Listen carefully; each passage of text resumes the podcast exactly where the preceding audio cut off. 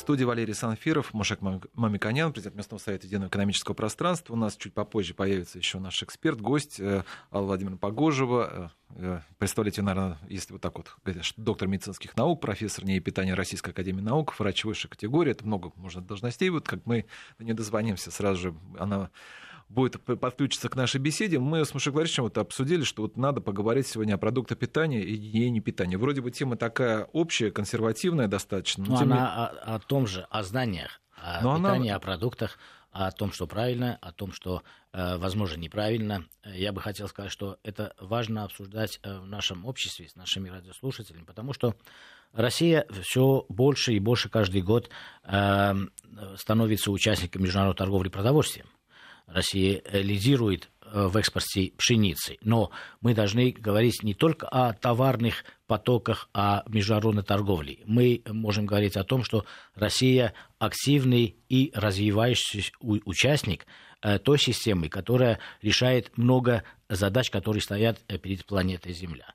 Задачи эти сформулированы в вызовах ООН, которые предстоит решить человечеству. Например, решение проблем голода, Э, ликвидация нищеты в тех странах, где существуют крайние меры, меры города, э, защита экосистем, это связано с ведением сельского хозяйства, с переработкой продуктов, потому что э, одна э, четвертая часть продуктов, которые вырабатывается, естественно, имея большую нагрузку на экосистему, не доходит до конечного потребления она или теряется в потерях во время переработки, или же э, часть отходов возникает уже в магазинах или при э, избыточном потреблении или иррациональном потреблении. Конечно, э, есть и вызовы, э, связанные с э, развитием качества образования и информации, которую мы бы хотели обсуждать и доносить. Это тоже часть образованности, потребительской образованности, потому что совокупно все эти вопросы могут быть решены, если мы будем иметь единомыслие или правильное понимание, в каком направлении развивается наука о питании, в каком направлении развиваются отраслевые стратегии отечественных производителей и как они должны представлять свое будущее в общей системе координат, а не только э, при э, поставок продукции на собственный рынок в мировом контексте. И я вижу э, достаточно, это мое субъективное представление, достаточно много, э, много расхождений в нашем представлении относительно э, проблем питания, в западном представлении, в разных обществах э, по-разному люди сфокусированы на э, проблемах питания Эм, меньше или в большей степени обращают внимание на элементы, которые э, вводятся в технологию производства. Иногда это хорошо, это консервативно, иногда это избыточно консервативно. И поэтому нам обязательно нужен арбитр. Э, это наука, это правда, это э, наши уважаемые диетологи, которые могут систематизированно разъяснять, как это развивалось, на каком месте находится научное представление о гигиене питания, о продуктах, и э, как наше общество отличается от других обществ или более развитых стран, или менее развитых стран, и как мы, э, как э, общество, идем в каком направлении? Может, в тупик идем или в правильном направлении? Я считаю, что мы, имея крайние точки зрения на те или иные вопросы, очень часто мы в студии это обсуждаем, да, что является хорошо или что плохо, и наши эксперты нас поправляют, мы должны э, идти в таком направлении, чтобы российская поставка продукции, экспортная стратегия, которая обозначена и которая уже реализуется, она и идеологически совпадала с теми целями и задачами, которые ставят перед собой наши э, компании. И они, вот социальная ответственность в данном случае, она как раз отражается не только в материальных ценностях, но и в идеологических ценностях, э, опирается на научную истину, а не на э, маркетинговые Хорошо. выдумки, и идти в стабильном направлении, что называется устойчивое развитие. Муша Ильич, хорошо, смотрите, вот что вы имеете в виду под консерватизмом? Что вот для нас, например, вот для россиян, э, вот сейчас важно сроки хранения, как хранить, например, ну, да, да, вот, что, да. Вот, чтобы задать вопросы Каре Владимиру Погужу, который у нас подключился, мне как раз вот интересно, что вот, вот, э, э, вот если вот чем мы отличаемся от других стран, вот когда обсуждаем вопросы гигиены, питания, продукта, да, вот от других, вот что у нас вот больше... Очень да, часто я на конференциях мы слышим, что наши э, коллеги говорят о том, что э, ну, маркетологи э, или наши коллеги-пищевики считают, что если мы э, тратим, домохозяйство тратит достаточно большую долю своих э, доходов э, на потребление продуктов питания, то внимание и субъективность к оценке качества потребляемого продукта значительно выше, чем в обществах, где эта э, доля суммарных расходов существенно меньше. На самом деле это так или не так, я э, хотел бы, чтобы Алла Владимировна, если у нее есть представление, потому что Институт питания участник многих международных и организаций, и конференций, насколько наша э, актуализированная повестка дня, что вредно, что полезно, соответствует с тем, что обсуждается э, мировой э, пищевой индустрии и э, в науке диетологии в других странах. Это было бы очень интересно нам знать. Алла здравствуйте. У вас... Да, добрый день. Что скажете?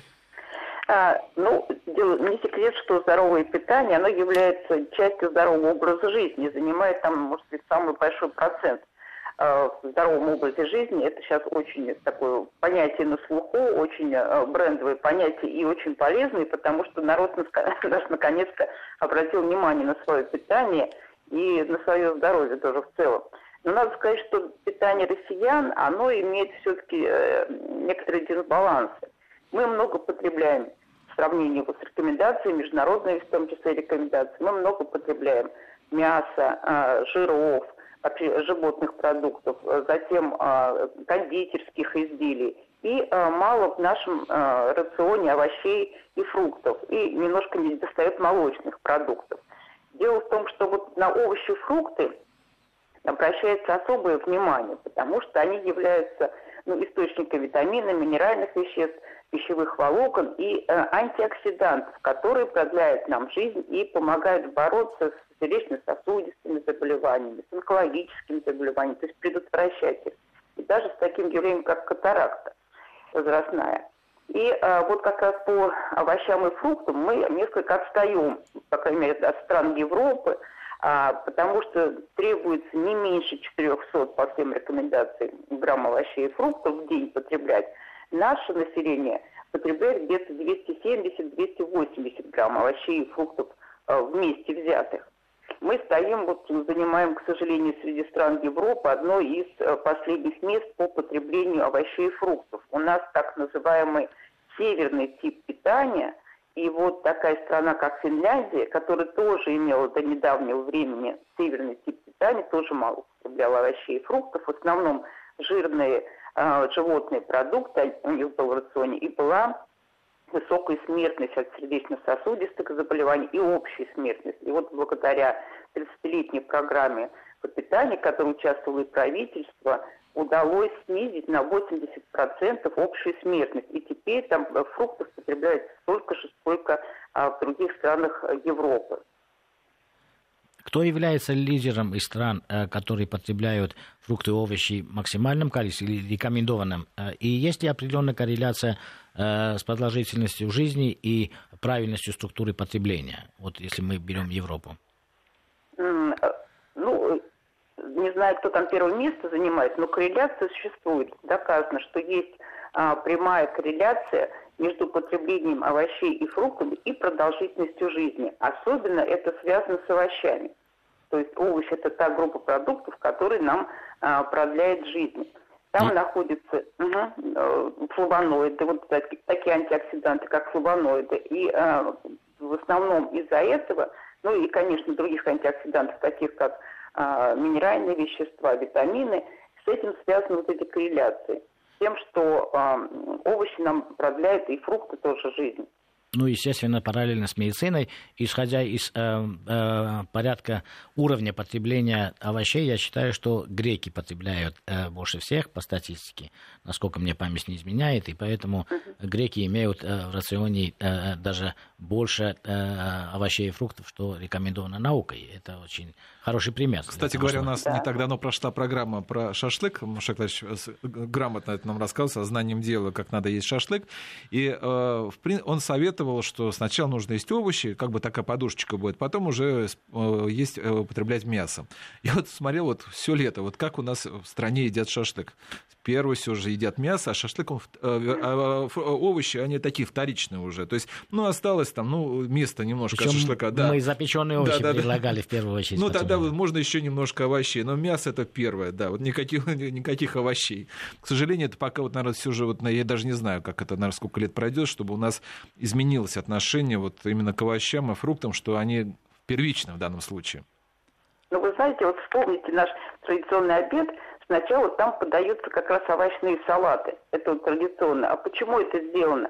Потому что овощи, они стимулируют выработку желудочного сока, и если их съесть сначала, это происходит стимуляция, и оставшаяся пища, она уже переваривается и усваивается лучше. Это просто не просто так. Так что э, правильно было рекомендация сначала овощи, а потом шашлык. Да. Ну, наш народ, конечно, надо воспитывать и э, обучать его правилам правильного питания. И что важно, показывать пример. Э, да, Потому что, э, да, много у нас, э, слава богу, сейчас передач относительно э, соревнования, кто лучше готовит. Э, эта тема очень интересна для многих каналов, поэтому мы предполагаем, что ваши да, обоснованные объективные рекомендации будут э, услышаны теми редакторами, которые ведут такие программы.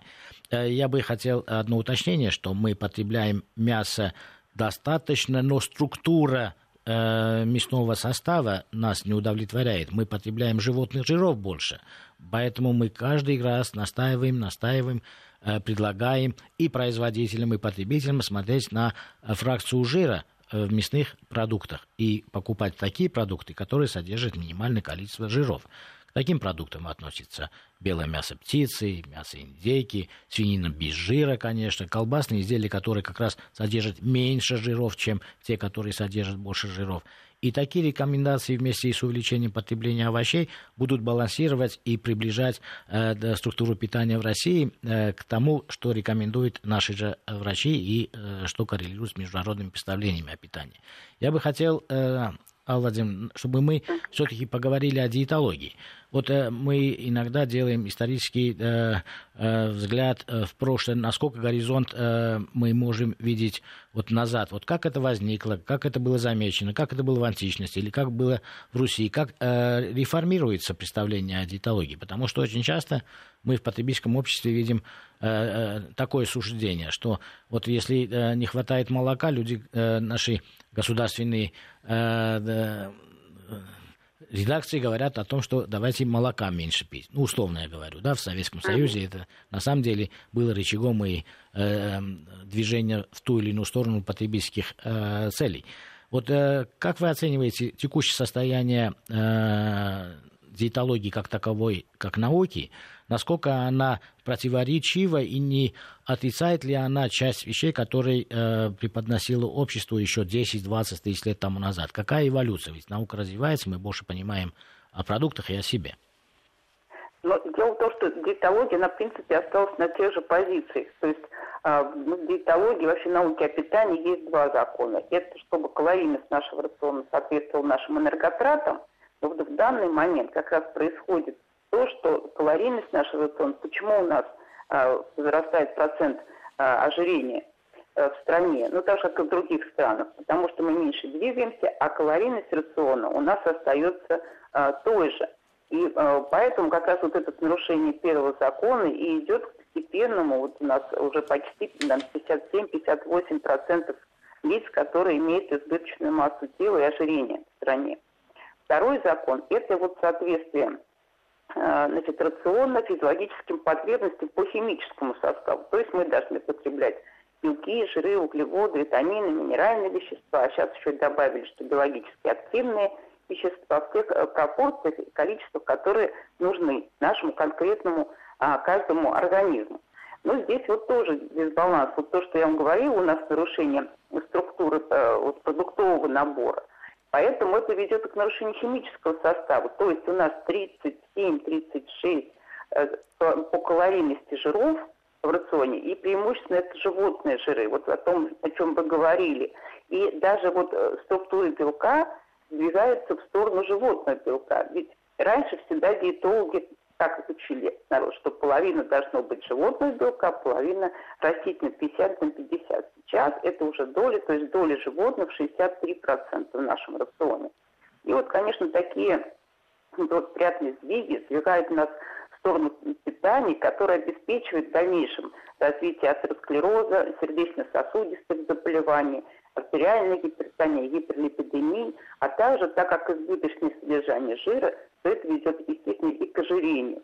А также вот сахарный диабет второго типа вместе с ним э, под ручку выступает, потому что там самое главное, что страшно, это сосудистые осложнения при сахарном диабете. И, в общем-то, круг замыкается, поэтому мы неуклонно так сказать, пытаемся себе э, так сказать, снизить продолжительность жизни. Да, Ал, Ал Владимировна, вы да, говорите правильные вещи, но я э, все время удивляюсь, э, э, на самом деле, парадоксальности ситуации. Вот э, наука говорит, диетологи э, настаивают уменьшить потребление животных жиров. При этом э, в президентских указах, майских указах напрямую указано, и дальше правительственными решениями напрямую э, предписано производителям мясных изделий уменьшать э, в составе э, под, э, э производства э, именно продуктов, где есть избыточное количество животных жиров. Все общество знает, общество более э, грамотно. Но у нас э, э, фиксируется ухудшение э, структуры потребления именно вот жировой фракции. Мы в своих передачах неоднократно говорили, что животные жиры они получаются дороже, потому что если вы не идентифицируете их в мясных продуктах и покупаете белковый продукт, покупая при этом избыточное количество животных жиров, вы переплачиваете. Люди очень осторожно относятся к затратам, но они э, почему-то не э, делают фиксацию на том, что растительные масла, которые рекомендуют врачи всего мира, вы рекомендуете, мы предлагаем. Они в России и великолепного качества, и очень доступны по цене.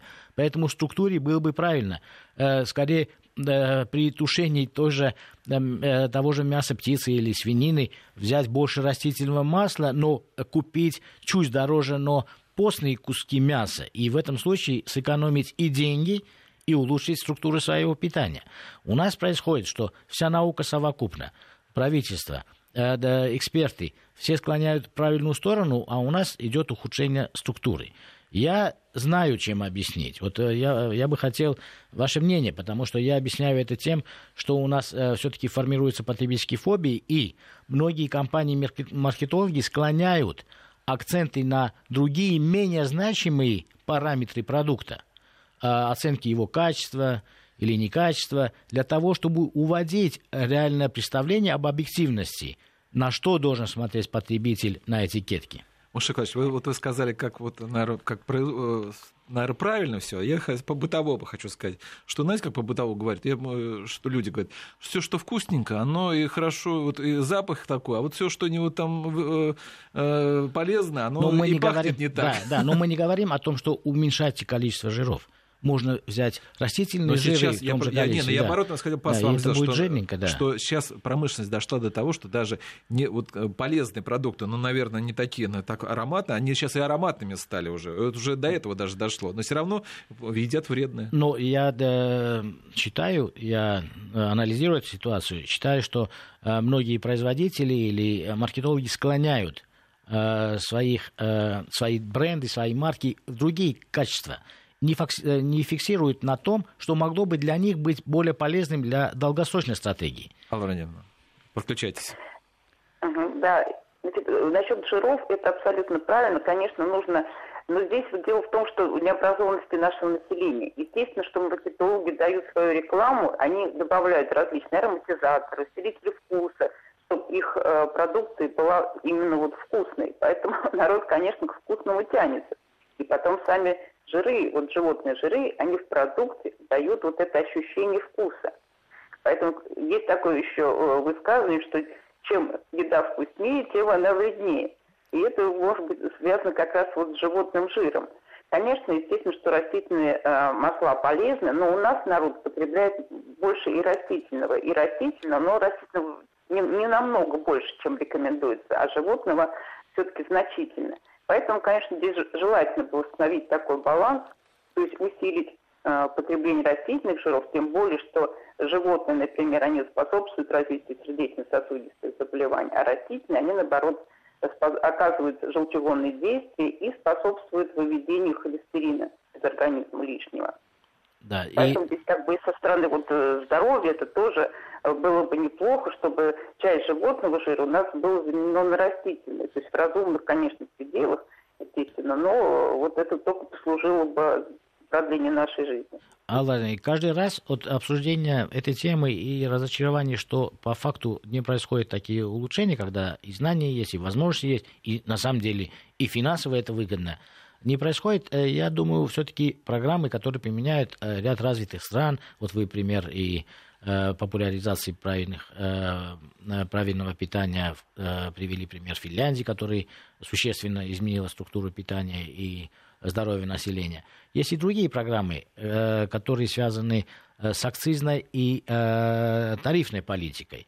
Может быть, ценовое дискредитирование, вот то, что мы говорили, через НДС, или э, новые акции, вот то, что мы обсуждали в прошлый раз на э, сладкие uh-huh. напитки. Вот таким образом э, не э, воспользоваться этим, чтобы взять э, чуть больше денег в бюджет, а наоборот, сместить на те продукты, которые имеют большую полезность и по структуре соответствуют вашим рекомендациям. Вот мне кажется, это остается единственной надеждой, потому что знания не доходят до фактической реализации в домохозяйствах при покупке продуктов. И эти знания э, э, льются со всех сторон, и с официальной позиции, и э, из телевидения есть, конечно, разумные, кроме тех э, с моей точки зрения, неразумных, уводящих в сторону основных акцентов э, качества э, продовольствия. Поэтому я считаю, что это направление может быть единственным для России возможностью, э, чтобы ценовое дискредитирование продуктов, которые имеют избыточную калорийность, избыточную жирность с точки зрения животных жиров, она заставила в конце концов поменяться в пропорциях. Да, конечно, здесь и в той же Финляндии, здесь же были предприняты и э, усилия правительства, которые вот направлены были на эту, э, как бы, на эту проблему, на ассортимент продукции, на э, снижение вот, доли высокожировых с высоким содержанием и э, масла, и э, молока с высоким содержанием жира, и замены снятым молоком, и различными спредами – с добавками, которые холестерин снижает. То есть это было целая вот революция самой промышленности. Поэтому... Алла Владимировна, Алла Владимировна, угу. сейчас нас новости, а после ага. мы продолжим с вами. У нас будет еще вопрос по времени питания. У нас тоже очень, уже много поступило. Так что я напомню, что у нас на связи Алла Владимировна Погожева, доктор медицинских наук, а сейчас новости. Ну что же, у нас по-прежнему в студии Мушек Мамиканян, а на связи доктор медицинских наук Алла Владимировна Погожева. Алла Владимировна, насколько я понял, что вот э, можно со стороны государства технически решить вопрос, хотя бы вот как это сделала Финляндия, вопрос с вредными продуктами. Кстати говоря, вот сейчас вот у нас было э, призыв идти на выборы, вот этот э, вопрос к вредным продуктам питания многие кандидаты тоже использовали. Они, глядя один на другого, говорят, у вас холестерина в лице очень много, значит, вы не сможете работать 5 лет. То же самое, кстати, относилось к американской избирательной кампании. Вот, а, Алва, у нас поступило очень много вопросов уже вот именно по времени питания, потому что вот, вот есть две, две точки такие рэперные. Первое – это утро, как по утрам поел, так у тебя день, соответственно, бодрый прошел, ты будешь активно, все будет хорошо. И вечер вечерняя, после 18 часов не есть, значит, тоже все для тебя будет хорошо. То есть это вот такая общая, вот как у нас такая установочка такая вот для всех Смотря, есть. Я бы хотел уточнения, потому что э, мы неоднократно говорили о балансе. Например, 2,5 или 3 тысячи э, калорий. Э, есть ли разница, Алла Владимировна, если эти же э, калории при тех же э, затратах человек потребляет не э, в первой половине, а во второй. Вот это очень важно для многих-многих, потому что многие пытаются придерживаться тех или иных ограничений. Но да, если время э, ограничивает, то э, это очень важное знание, чтобы мы могли э, популярно сказать. Да, время тоже имеет значение. Или оно не имеет, просто баланс. А, вы знаете, есть и такое, и такое мнение. А, дело в том, что э, ну, уже доказано, что тот человек, который утром завтракает, а не пропускает завтрак, он весит меньше, чем э, тот, который завтрак пропускает. Поэтому как бы завтракать нужно обязательно, чтобы э, потом не набрасываться на большое количество пищи, придя на работу, там а в основном перекусы это что-то сладкое и чай – вот, чтобы этого избежать, нужно, конечно, э, поесть и желательно, чтобы употребить э, с утра белковую пищу. Она дает больше чувства сытости. Что касается последнего приема пищи, то логично, конечно, что при одинаковой калорийности рациона нужно ее все-таки перемещать больше в первую а, половину дня. Ну, на, э, на последних, многие же у нас не секрет, что приходят с работы поздно, и, естественно, они вот для некоторых это является ну, одним из основных, то есть второй прием пищи после завтрака, есть и такое. И э, поэтому, ну, конечно, надо стараться, чтобы это было э, за несколько часов до сна. Но после шести некоторые ложатся и там и в час и два, тоже с работой связано. Поэтому лучше сказать, э, что это до четырех часов, ну, где-то за четыре часа до сна. Если очень волно, можно легкий перекус устроить в виде кефира или нежирного йогурта э, перед сном. Но также есть исследования, которые э, говорят, что очень важна общая калорийность еще рациона. Э, вот есть такие американские исследования, которые доказывают, что просто еще важна сама калорийность рациона. Если ты ее не будешь превышать, то э, и особенно прибавки э, в весе не будет, если э, есть и во второй половине дня. То есть вот нужно этот э, баланс. Но, конечно, лучше, чтобы все-таки работал наш желудочно-кишечный тракт равномерно, нужно хотя бы, чтобы 3-4 приема э, пищи у нас было, э, чтобы не была редкая пища.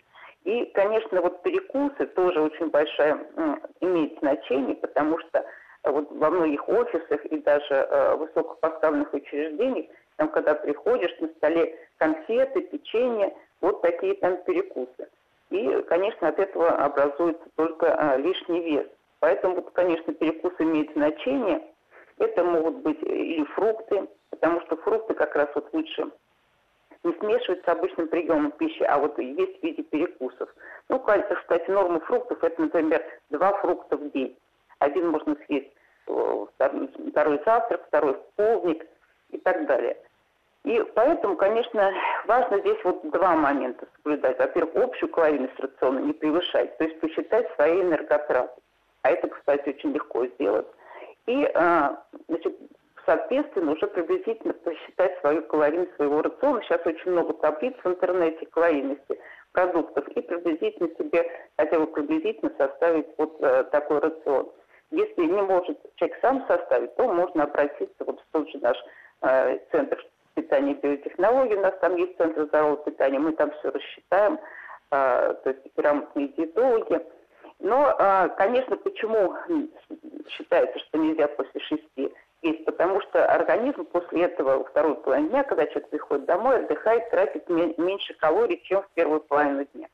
Поэтому все-таки, конечно, желательно в первую половину вот, основной прием пищи э, переносить в первую половину. Алла, можно такой вопрос в таком случае? Смотрите, есть европейская система, есть американская, вот есть еще ближневосточная, где вот арабы говорят, что они такие худые поджары, потому что они едят после двух часов, а до двух они вообще ничего не едят, поэтому вот они говорят, мы, у нас так столетиями есть. А вот есть такая вот, э, вот просто, вот, э, может быть, у нас есть какая-то российская, с учетом нашей там погоды, я не знаю, там климата, так, система, которая учитывать должна, может быть, что-то из всех систем или вот как это особое? Вы знаете, это очень еще индивидуально. Ну, у арабов там все это связано еще с религиозными представлениями. Была еще такая вот система аюрведа, которая говорила, что нужно есть с 12 до 6. До 12 не есть, и после 6 вечера. То есть рекомендации здесь различные. Но чтобы не заморачивать человеку голову, нужно, конечно, просто придерживаться, чтобы общая калорийность рациона была, э, не превышала его энерготрат. И тогда будет все нормально. А как он будет распределять пищу? Некоторым, потому что у некоторых получается так, что э, едят редко, и это их оптимальный способ. Здесь все зависит от индивидуального обмена. И тогда человек не прибавляет. Если он начинает часто есть, он начинает прибавлять. Но у большинства людей Наоборот, если он дробит свой рацион на несколько частей, то тогда он худеет. То есть это еще зависит от индивидуального состояния каждого организма. То есть, насколько понял, что такого российского пути нету, надо вот нет. прислушиваться ну, к своему... Нет, общий, да-да-да. А Нет, вот... не прислушиваться, а посоветоваться вообще лучше с диетологом, потому что если прислушиваться только свой организм, он может такое наговорить, там и тортик съешь и так далее. И вот это, да, да, да, слушай это его, как раз Хорошо. А вот я не могу вас спросить еще один, вот тоже нас слушатели спрашивают, по поводу крови. Вот стоит ли обращать внимание вот на, э, при ди, диетологии, при составлении схем вот на свою группу крови? На ваш взгляд. Вы знаете, э, на наш взгляд, и не только на мой, то есть здесь никакой нет научной основы все-таки под этой системой питания. Поэтому э, здесь просто обычных э, советов диетологов по здоровому питанию вполне достаточно. Потому что по группе крови очень часто не совпадают эти рекомендации, и потом нет никакой... Мы как-то вот все-таки научно-исследовательский институт, поэтому привыкли э, полагаться только на научные исследования. И сами тоже даем те советы, которые подтверждены у нас в нашем институте научно. А тогда, когда какая-то нетрадиционная система питания, она направлена на что? Чтобы человека удивить. Вот удивить его, это самое главное в этой системе. А ничем она не доказана никакими научными данными. Алла Владимировна, угу. было бы ага. интересно, если у вас есть такие данные, какие все-таки алиментозависимые заболевания характерны для тех или иных регионов России? Потому что в России разные регионы имеют и привычки питания разные, и климат у нас разный. Э, вот ваши исследования затрагивают эту тему, э, как они обобщены, э, какие более характерные болезни или наоборот отсутствие их, связанные с питанием, вы можете отметить. Юг России, север, средняя полоса, крупные города. Что бы вы сказали на эту тему? А, ну, дело в том, что э, особенных различий нет. Дело в том, что самый э, большой процент во всех этих э, регионах, а сейчас и в Арктике, хотя вот раньше питание в Арктике, оно э, было, как бы защищало людей от сердечно-сосудистых заболеваний. Сейчас этот процент намного вырос и население сравнялось, потому что там пришлое население привнесло свои привычки в питание, и вот так как у нас питание все-таки такое смешанное, нет у нас резко в нашей стране перепада, приблизительно все равно а, алиментарно зависимые заболевания встречаются а, одинаково. И вот основной процент занимает сердечно-сосудистые заболевания, на, которые развиваются на основе атеросклеротических изменений сосудов. То есть это самый большой процент заболеваний во всех регионах. Ну и ожирение, то есть ожирение немного, если, по, например, в федеральном округах а, оно отличается, но не намного. И э, поэтому, в принципе, вот все такие тенденции, конечно, в южных районах, может быть, меньше едят э, вот животных, например, жира. Э, ну, если брать не нашу страну, то вот э, средиземноморский тип питания, вот вы Грецию привели, там как раз тоже относится к этому региону, там просто действительно больше растительного масла употребляется, меньше животного, много рыбы, а, оливки и много а, овощей и фруктов. Вот это такой тип питания. Там, конечно, вот там в тех регионах действительно встречается меньше сердечно-сосудистых заболеваний. Это вот такое как бы классическая система, как нужно питаться, чтобы не приобрести сердечно-сосудистых заболеваний. Перед прогнозом погоды, которая у нас страна большая, и поэтому климат разный везде, где, э, о чем вы тоже сказали, мне вопрос практический. Вот смотрите, чем объясняется вот исследование, которое появляется практически каждый день и противоречит друг другу? Ну, я, самый классический пример – это вот вино красное. Одни говорят о том, что э, не привязываясь к этому продукту, что э, полезно, там какое-то умеренное количество, другие говорят, что ни в коем случае. Но это же можно отнести и к сыру, к чему угодно угодно. Но почему такое противоречие все время возникает? Ну, потому что это единичные исследования. Но как раз вот насчет красного вина, это эпидемиологические исследования. То есть это основано на изучении а, питания жителей Франции, которые едят тоже много жирной а, пищи, но в то же время они пьют а, красное вино и вот считают, что они поэтому живут долго а, относительно. И э, почему на красное вино э, сделан такой акцент? Потому что там очень много антиоксидантов. Вот, например, по сравнению с белым вином, красным в 10 раз больше э, антиоксидантов. Сейчас у нас погода, а потом продолжим. Алла Владимировна Погожа у нас по-прежнему на связи, профессор НИИ питания, Мушек Мамиканян в студии. Я объявлю номер телефона для наших слушателей, может быть, у них есть возможность тоже задать вопрос. 232-1559, 495, код Москвы, 495-232-1559.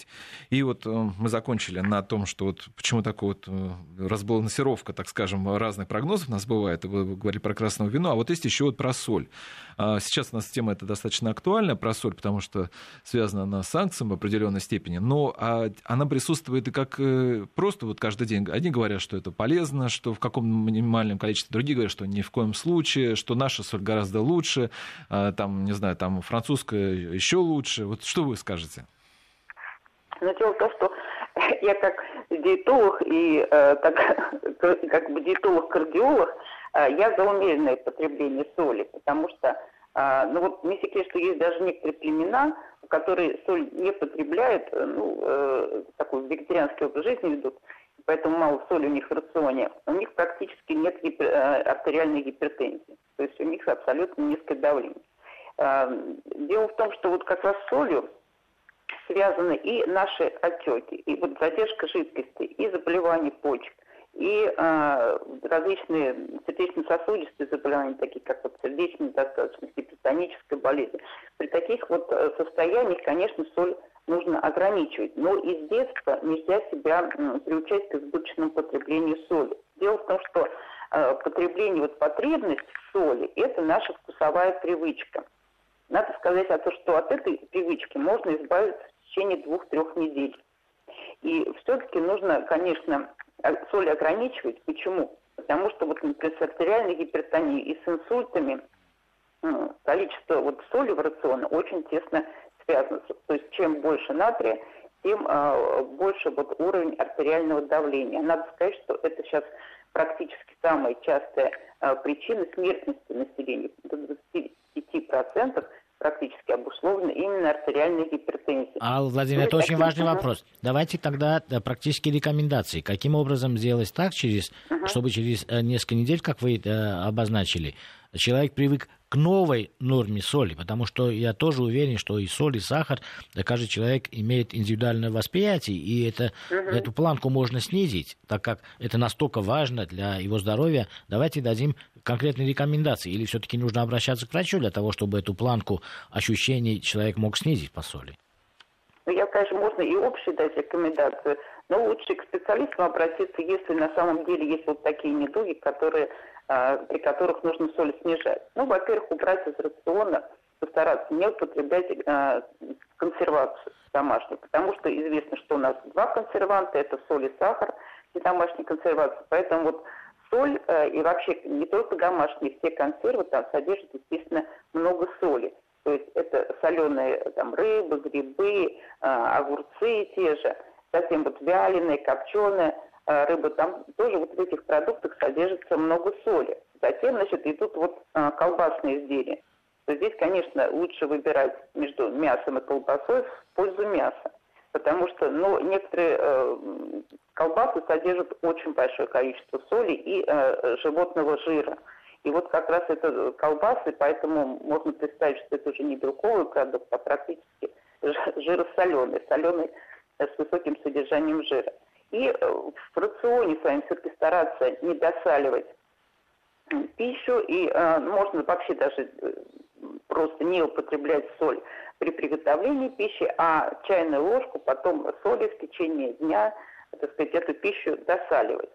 Тем, кому нужно действительно ограничить соль еще и по медицинским показаниям, то есть которым нужно практически делать бессолевую диету, то можно придумать, как заменить соль другими продуктами. Вот, например, если взять салат, то вместо соли там можно э, выжать туда лимон. Например, пол лимона выжать э, в салат. Это будет заменитель соли. Или в крайнем случае даже можно э, или яблочный, или э, винный уксус добавить немножко вместо соли. То есть э, соленость, вот этот соленый вкус, легче всего, легче всего организм переносит его отсутствие, если заменять на кислый вкус. То есть вот это лучше, конечно, это лимон, но вот можно даже в крайнем случае и уксусом заменить. То есть вот такие вот есть хитрые приемы. Потом, ну, добавлять большое количество, вот если э, не добавили соли, то добавлять большое количество зелени, пряной зелени и так далее. Она будет тогда вот этот бессолевой вкус убирать, и будет э, человеку легче переносить вот такое бессолевое э, блюдо, и вот то, что он приготовит. Это очень важно, Алла Владимировна. Да. Э, вы сейчас продолжите. Э, я хочу промежуточные итоги, обобщение очень важно. Я бы добавил сюда одну рекомендацию. Э, соль уберите со стола вообще, потому что у вас в продуктах, если вы сами приготовили или они приготовлены, уже содержит достаточно соли. Ваши рекомендации касались, что когда вы готовите, уменьшайте соль, и мы рекомендуем, вы рекомендуете уйти в кислые вкусы добавить лимон или, в крайнем случае, уксус может добавить, который заменяет такие ощущения, которые человек хочет ощущать при потреблении салатов или овощей, когда потребляет э, соль. Консервацию уменьшить. Консервация имеется в виду грибы соленые, имеется в виду э, овощи соленые. То есть не означает э, не потреблять, не означает не консервировать солью, а означает просто уменьшить содержание, если вы привыкли двум-трем огурчикам, съешьте один огурчик. Все э, в сторону умеренности. Правильно, Алла? Да, да, да, конечно. Все нужно уменьшать, и тем более нельзя это делать резко, потому что резко тогда у вас э, будет такая вот как бы солевая жажда соли, вот, и захочется сорваться немножко, поэтому нужно все делать э, постепенно. Но, Но снижать все равно нужно, потому что все-таки наше население э, соли ест многовато. А у нас, коли программа на гигиене питания сегодня, то в таком случае, вот то тоже такой вопрос э, слушателя, он связан с, э, со сроками реализации продуктов питания. Это сейчас тема такая, тоже такая в тренде, актуальна, что вот закончился там, сегодня, вот, например, срок э, какого-то продукта, его надо сразу выбрасывать. Другие говорят, что нет, он еще хороший, его надо недельку еще его можно поесть. Вы что скажете? Конечно, э, лучше вопрос к производителям, но дело в том, что многие э, делаются э, иногда с запасом, даются вот эти сроки хранения, но и смотря еще какая продукция. Если ее можно потом термо обработать, то, еще, то какое-то время незначительное ее еще использовать можно. Но, в принципе, вот эти сроки, они как бы обусловлены какими-то исследованиями, срок хранения продукции. Поэтому нужно все-таки э, их придерживаться, чтобы не допустить каких-то пищевых отравлений. Да, очень важно, я хотел бы небольшое обобщение, так как э, общество в целом и потребители относятся достаточно строго, и государство строго к срокам хранения, я бы хотел э, пояснить, как это происходит. Обычно, когда утверждаются сроки на те или иные категории товаров, э, даже после исследований доказано, что этот товар, например, хранится 30 дней, все равно производителю дают разрешение, сертифицируют, что это будет 20 дней, не более. Здесь есть уже определенный запас. Это не относится, конечно, к продуктам э, скоропортящим, например, какие-то в виде э, крема, которые используют кондитерские, ни в коем случае. К творогу ни в коем случае есть э, продукты более чувствительные к этому продукту, э, э, к срокам хранения. Но иногда бывает, в холодильнике человек купил, забыл один-два дня – я лично э, э, смотрю на это не так категорично, как э, контрольные органы смотрят в магазинах просроченный срок, потому что я знаю, что есть запас. Но я согласен с Аллой нужно посмотреть, если эти продукты на самом деле относятся к тем категориям, которые позволяют этот люфт иметь и использовать. Конечно, лучше укладываться в срок для того, чтобы не было рисков. Но если продукт вы на последний день или э, на э, день больше можете потом переработать в виде термообработки, вы получаете дополнительную защиту этого продукта. Поэтому я считаю, что к срокам хранения мы должны относиться чутко, но э, не мракобесно, потому что очень часто бывает, что э, представление потребителя о том, что чем короче срок хранения, тем натуральнее в кавычки поставим этот термин э, продукт на самом деле не соответствует действительности, потому что э, продукты, если они сделаны э, правильным образом, правильными технологиями обработаны, а потом в санитарных условиях перемещены, хранили в санитарных условиях, они не могут иметь такие ограничения, как несколько часов, как было, например, в советский период. Ну и э, люди говорят, вы знаете, в советский период это было 24 часа. И сейчас тоже, наверное, это вот тот самый хороший продукт. Нужно уметь э, иметь в виду, что в советский период технико-технологическое оснащение предприятий пищевой промышленности в целом относительно того, что Россия имеет сегодня, это небо и земля. Это кратно было хуже, это и в санитарном смысле, и в логистическом смысле, и поэтому мы значительно продвинулись. А наше представление о продуктах не должно оставаться от продвинутости, которую мы получили в технико-технологическом оснащении пищевой промышленности. И у меня, наверное, последний вопрос к Кале Владимировне. Вот если сравнивать нас, мы уже сказали, выяснили, что по поводу диеты, что не надо ориентироваться на какую-то определенную диету, надо советоваться с врачами. А вот что, вот на ваш взгляд, вот мы смотрим на американцев, да, с их излиш, э, излишним весом, там, ну, на европейцев тоже, на некоторых с излишним весом. А вот если смотреть на нас, вот вы как диетолог смотрите, вот э, мы, перспективы там через 5-6 лет, мы все же так же, как американцы будем, или все же у нас вот более такими сухопарами? Вы знаете, скорее всего, мы будем, если мы будем таким темпом прибавлять э, весе, вот, например, ну, за последние 20 лет мужчины, э, при, ну, ожирение мужское, например, выросло в два раза, то есть на 100%. И это же постоянно растет, то есть это только в одну сторону пока наблюдается. То есть если прогнозировать э, с нашим образом жизни, с теперешним, то естественно мы будем только прибавлять. Но в наших с вами руках сделать так, чтобы наше население все-таки хотя бы остановилась эта прибавка. Спасибо большое. Да, Алла, что я напомню, что у нас на связи была Алла Владимировна Богожева, доктор медицинских наук, Мушек Мамиканян, президент Местного совета единоэкономического пространства. Программу провел Валерий Санфиров. Всего вам доброго.